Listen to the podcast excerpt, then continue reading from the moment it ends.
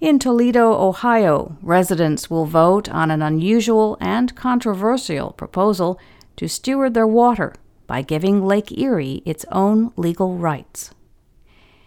Some Toledo residents have grown so frustrated in their attempts to protect Lake Erie that they are trying something new, asking that the Great Lake be granted the same recognition that people and corporations receive. They hope to amend the city's charter with rights of nature to help fight toxic algal blooms that plague the lake.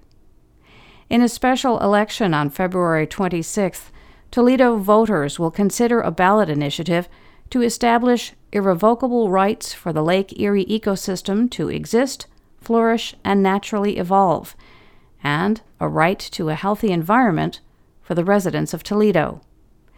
It's called the Lake Erie Bill of Rights, and if it passes, it would show support for a growing global rights of nature movement which is an effort to protect the environment by establishing legal rights for ecosystems.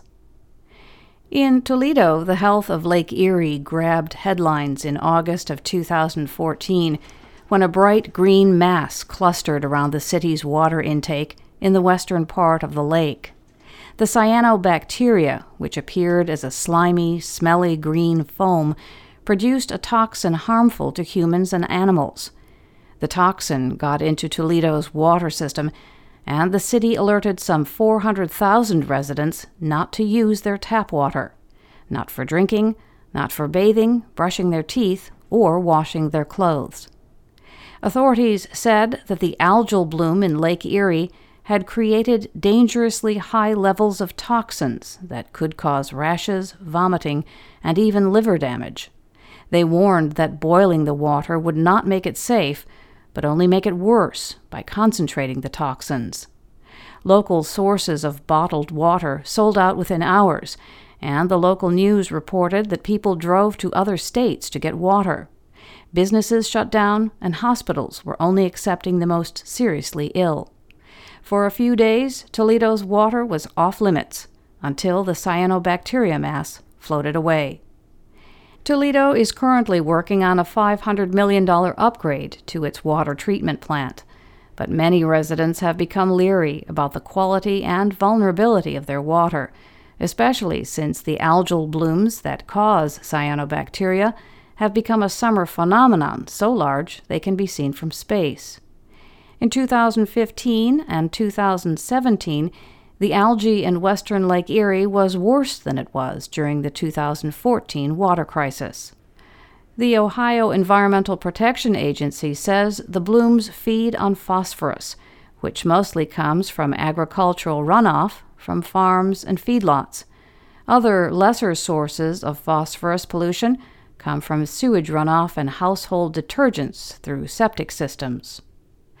After the 2014 water crisis, concerned citizens tried legal action against polluters whom they blamed for the algae, but they were frustrated by a lack of protections in state and federal law, and they sought another way.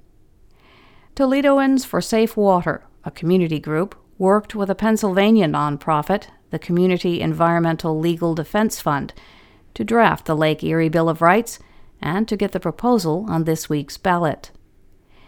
The provision in the Bill of Rights that most worries industry and agriculture is this that governments and corporations who violate the rights of the ecosystem are liable for harm. The Guardian described it as effectively giving personhood to a gigantic lake, with the citizens being the guardians of the body of water. If passed, citizens could sue a polluter on behalf of the lake, and if the court finds the polluter guilty, the judge could impose penalties in the form of designated cleanups and or prevention programs.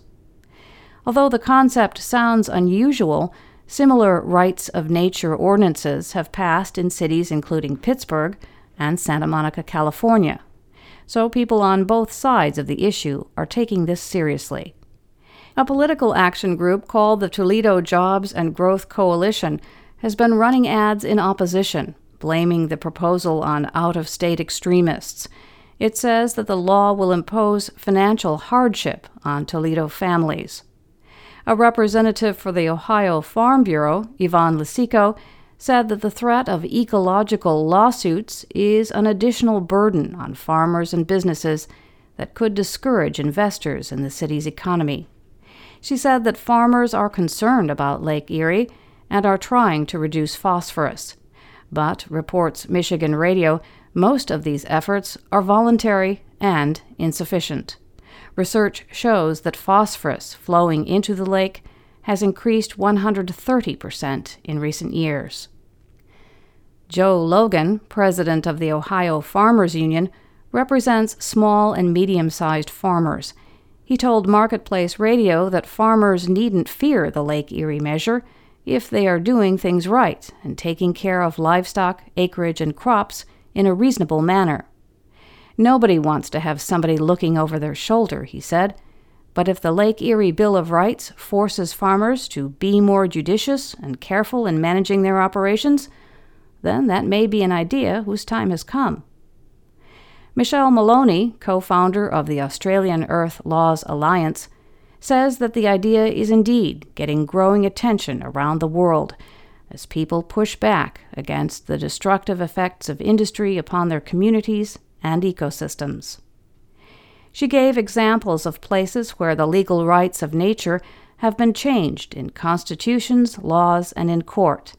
Ecuador's Vilcabamba River, New Zealand's Taranaki Mountain, and Colombia's Atrato River. She said that in Australia, her organization is pressing beyond laws that protect the Great Barrier Reef, because many types of destructive activity are still legal. Maloney said the drafters of the Lake Erie Bill of Rights share the understanding that existing law cannot protect and restore the lake, and she encouraged a new legal paradigm. This, she said, is a powerful way to push back at a legal system that privileges government control and corporate rights over the legal rights of local communities and the living world. Howard Learner is with the Environmental Law and Policy Center. In his view, a new legal approach is not necessary. He says the U.S. EPA could and should fully enforce the Clean Water Act, focusing on the worst polluters, the large scale corn, soy, and animal feedlot operations, and not the small farmers. In the best of worlds, he told Michigan Radio, U.S. EPA would step up and say to the Ohio EPA, you have to act now to aggressively reduce the amount of manure and other phosphorus runoff going into western Lake Erie. The New York Times reports that the issue has put Toledo's elected officials in a difficult spot. If they oppose the measure, they could appear as enemies to the lake and the environment. But if they support it, the Bill of Rights could mean tens of thousands of dollars in costs for the city to defend it against legal challenges. And on that point, everyone agrees. Ohio attorney Terry Lodge, who helped shape the bill, says there will be extensive litigation to sort things out, and that similar rights of nature laws have fared poorly in court. For example, key parts of the proposal may conflict with state and federal law, and groups on all sides will be angling for their own interests. But Lodge told The Guardian that those finding fault are missing the point about why a Bill of Rights for a lake came about in the first place. He said, The people in Toledo have realized for a long time their water and their health was in danger from excessive pollution in the lake. Over the years, they called for the cavalry repeatedly to help them. But the cavalry never came. So they've decided to be their own cavalry.